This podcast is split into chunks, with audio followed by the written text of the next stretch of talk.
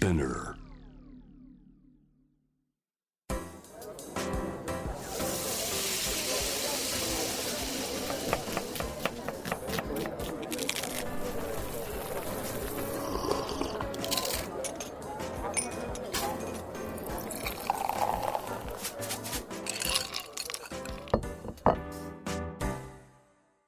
味な副音声Voice of Food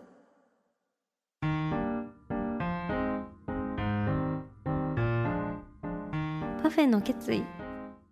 スープの思惑。ショートケーキの胸の内。音楽のライナーノーツみたいに。美術館の音声ガイドみたいに。食べ物の声が。聞こえたら。ご飯はきっと美味しくなる。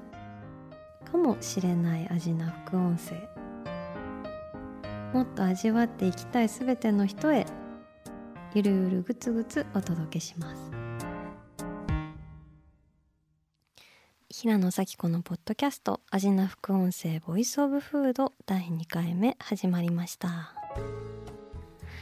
この番組では365日食べ物のことしか考えていない食欲のしもべことフードエッセイスト平野咲子が毎回テーマに上がるフードについてしつこく語り美術館の音声ガイドみたいにあるいは音楽のライナーノーツみたいに食をもっと面白く深く味わうためのトークをお届けする番組です。今回のテーマは冷たいあんこです。えー、今日はですね私の愛する二大冷たいあんこにスタジオに来ていただいているんですけれども、まあ、一つ目はですねいちごや若さの水羊羹です。これ今目の前にいちごや若さの水羊羹が来ていただいているんですけど本当暑い中ありがとうございますって感じなんですが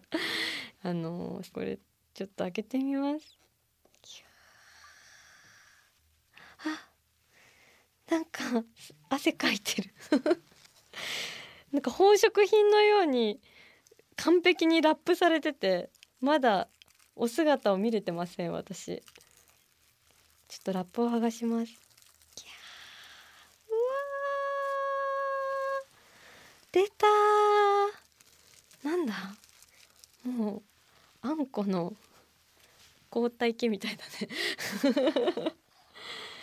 この上をさスケートで滑りたいね。で転んだふりしてたまにかじりたいね。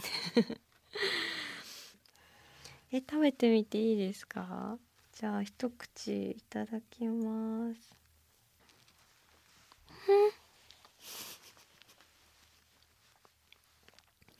溶けた。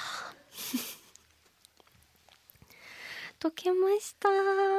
消えました。跡形もなくなりました。歯一回も使ってません。えー、越後屋若さは元文5年？1740年創業っていうことでもう御年280歳の、まあ、スーパー老舗和菓子店で、まあ、墨田区両国にあるんですけれども、まあ、そこの今いただいた水羊羹がですね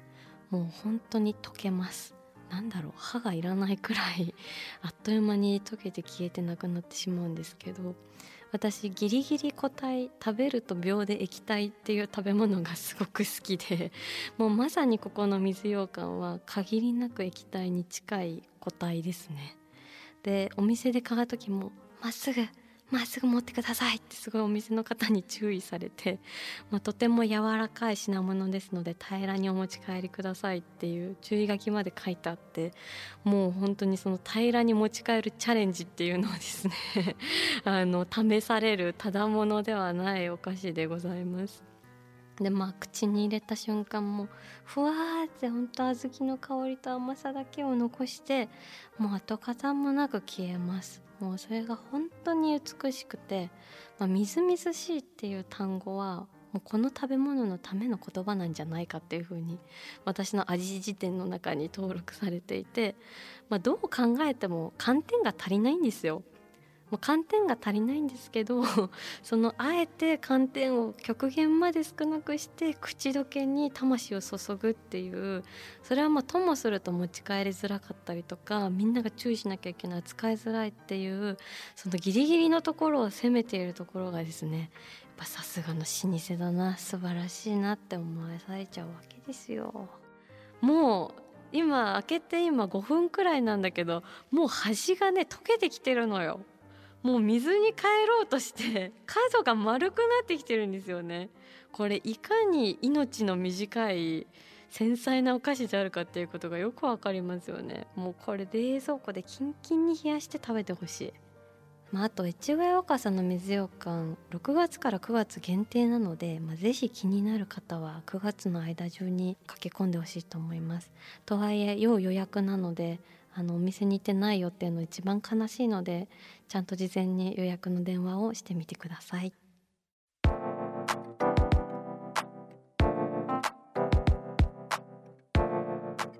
なんで冷たい縛りなんて感じだと思うんですけど、まあ、私あんこというよりも冷たいあんこがすごく好きで、まあ、要は水羊羹とか小豆バーあんこのかき氷とかのことを指してるんですけど、まあ、なんでそうなったかっていうとですね私小さい頃からあんこ菓子は好きだったんですけどこうなんというか、まあ、すごくこう不器用な接し方しかできなくてですね。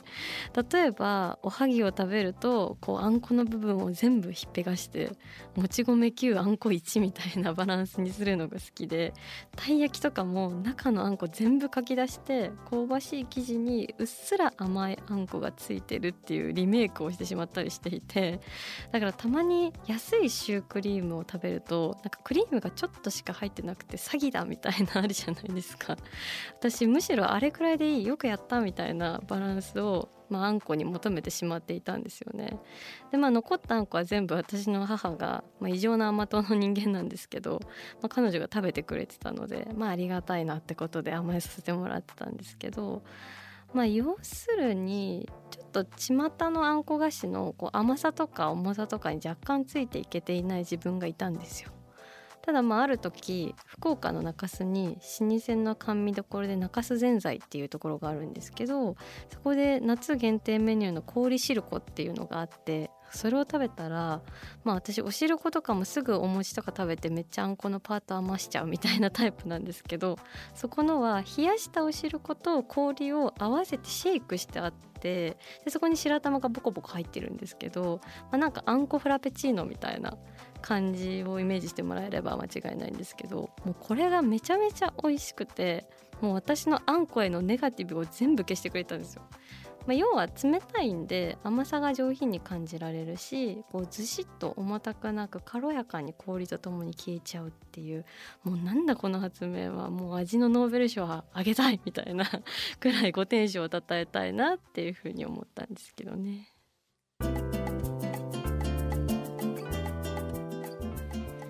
えー、次の我が愛しの冷たいあんこは喫茶ベレーの甘水さんにお越しいただきました。わわざわざ。お忙しい中ありがとうございます。えっと品川区エバラの喫茶ベレーっていうところがあるんですけど、まあ、かき氷などもとっても人気の喫茶店なんですけどそこの甘水っていう冷たいカップスイーツがですねもう甘水それは夏の希望ってもうなんかちょっと星雲それは君が見た光みたいな感じになっちゃいましたけどまああの液体が多めのあんみつみたいなものを思い浮かべてほしいんですけど、えー、カップにですね生姜の香るシロップがひたひた入っていて白玉寒天白きくらげあんずクコの実っていうのがキラキラ輝いていてそこに滑らかな手作りの水羊羹が入っている、まあ、なんか宝石のようなね お菓子なんですけれど私はこれを買ってあの汗だくで帰ってきてあの冷蔵庫で冷やし直してシャワーを浴びてその後ベランダの窓を開けてセミの声を聞きながら食べると「助かった!」みたいな ま何に助かったんだって感じなんですけどもう干からびそうになってた全身に潤いが行き渡るみたいな感覚でもうエア風鈴とか鳴っちゃうくらいすがすがしいんですけどまあ私その薄ら甘い食べ物が大好きなんですけどね、まあ、これ薄ら甘いデザートの最高峰ということでほんと夏の間はこの甘水の縁の辺りに土地でも買って 定期的に甘水の汁を太めのストローですすりながら暮らしたいみたいな妄想まで広がっているんですけどちょっと食べてみたいと思います。割とそんな大きくないカップに入ってるんですけどこうずしっと重いんですよね。やっぱこの生姜糖水がしっかり入っているのでこうあの重量感があるんですけどちょっと生姜糖水に浮かんでいる水羊羹をいきたいと思います。うん。めっちゃ鼻で香りを吸ってるのがバレるっていうこの 音声ガイドなんですけどこのねあの小豆からコトコト炊いて6時間で作られるというこの手作りの水羊羹がですね まあこのサラサラスベスベ食感とプルンとした感じが両立してて最高なんですけどそれがこの生姜糖水のこの生姜のちょっとキリッとした香りの甘いお汁に使ってるともうなんかこう甘さとこのキリッと感のバランスでこうどんどん食べれちゃうっていうまた魔のエンドレスな感じが恐ろしいですね。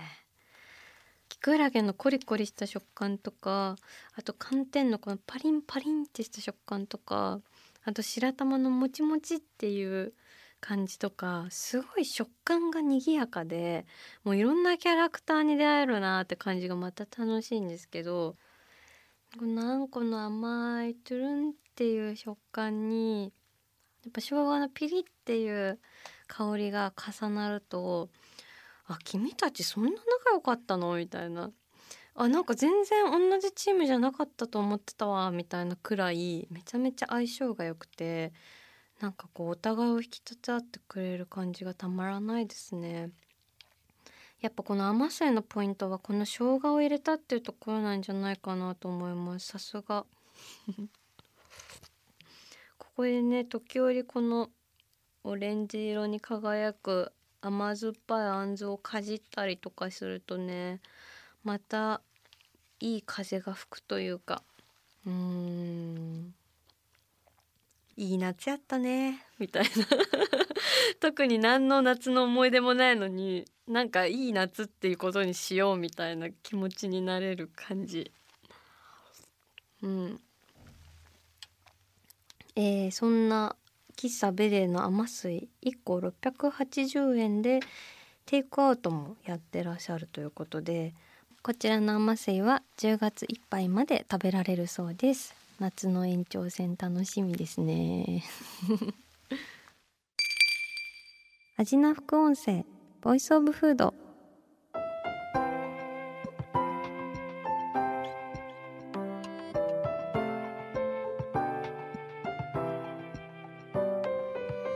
いやもう暑い季節も終わって少しずつ涼しくなってきていますが、まあ、正直私夏が一番苦手な季節なのでもう一刻も早く秋になってほしいと思い続けていたんですけどキンキンに冷えたあんこの旬が終わっちゃうっていうのはなんだか寂しいものがありますね。今日来てくれた冷たいあんこの皆様も本当に美味しかったです。で、まあ、一番身近な冷たいあんこといえばなんですけど井村屋の小豆バーかなって私は思っていてあれだったらコンビニで買えますよね。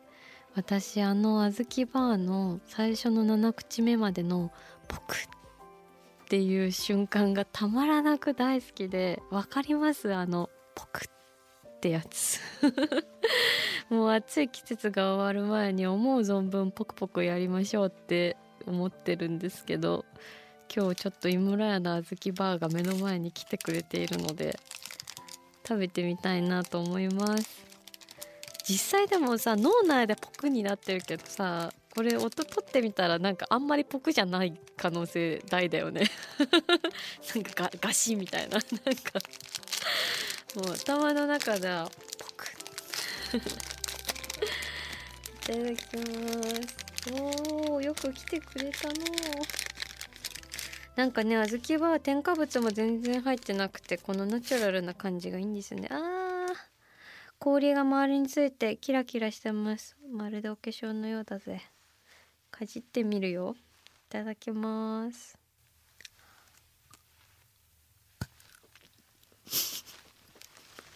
え？これぽくだった？今の。もう一回だけ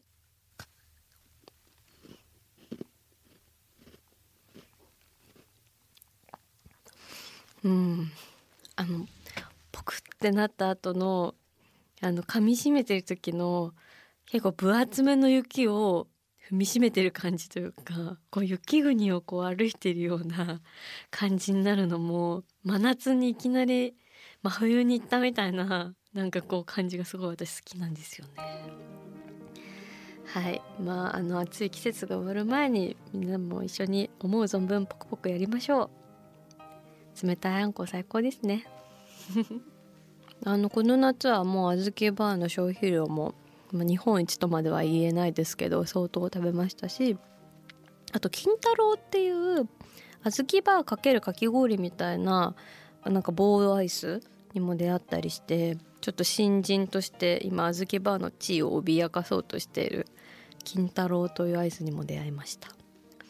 パッケージがめっちゃレトロでなんか「金太郎!」ってなんか明朝体かな？漢字で書いてあってなかなか渋くてあれも箱買いしました。ちょっと金太郎甘いんですけど小豆バーより、まあ、あれはあれで好きです私は。あそうだ。あの番組インスタグラムも始めましてえー、アットマークアジナ副音声ってまんま英語で入れてもらうと出てくるんですけど、えー、番組インスタグラムでは実際に紹介した食べ物の情報とか、まあ、ちょっとした小ネタなんかを書いていきたいと思いますので是非フォローお願いします。あとメインビジュアルもね、えー、脇田明日香さんに書いていただいたんですけれどもイヤホンが刺さってるケーキのイラストめちゃめちゃ可愛いですよね。これももし番組が人気になったらステッカーとかになったりしてならなかったりしてって感じなんですけど、まあ、このビジュアルも可愛らしいので是非皆さん見てみて見てみてくださいっていうかもう見てるよって感じなんですけどはいあの可愛がってあげてください。というわけで平野咲子が届ける味な副音声ボイスオブフード次回も食べ物への愛を声にしてお届けしていきたいと思います。あお腹すいた平野咲子でした。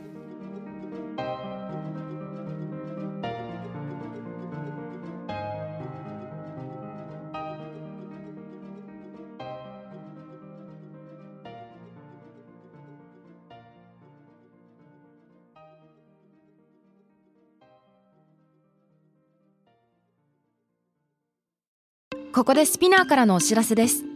SPINEARでは企業やブランドの魅力やストーリーをポッドキャストとして制作配信するお手伝いをしております。